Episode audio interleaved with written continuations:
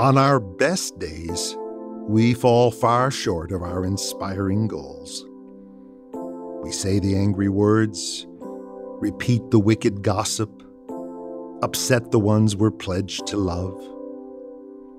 And were it not for grace, our story is an endlessly repeating tale of good intentions and bad performances. But grace upends what keeps us mired in our sins, for grace proclaims release from guilt, redemption from our foolishness. We get a new and wonderful reset each time we come to Jesus.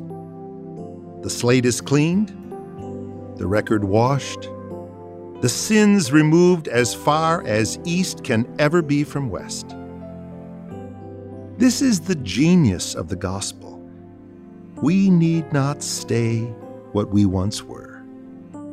We need not be what we are now. Grace pulls us toward the joy for which we were created and puts the hope back in our story.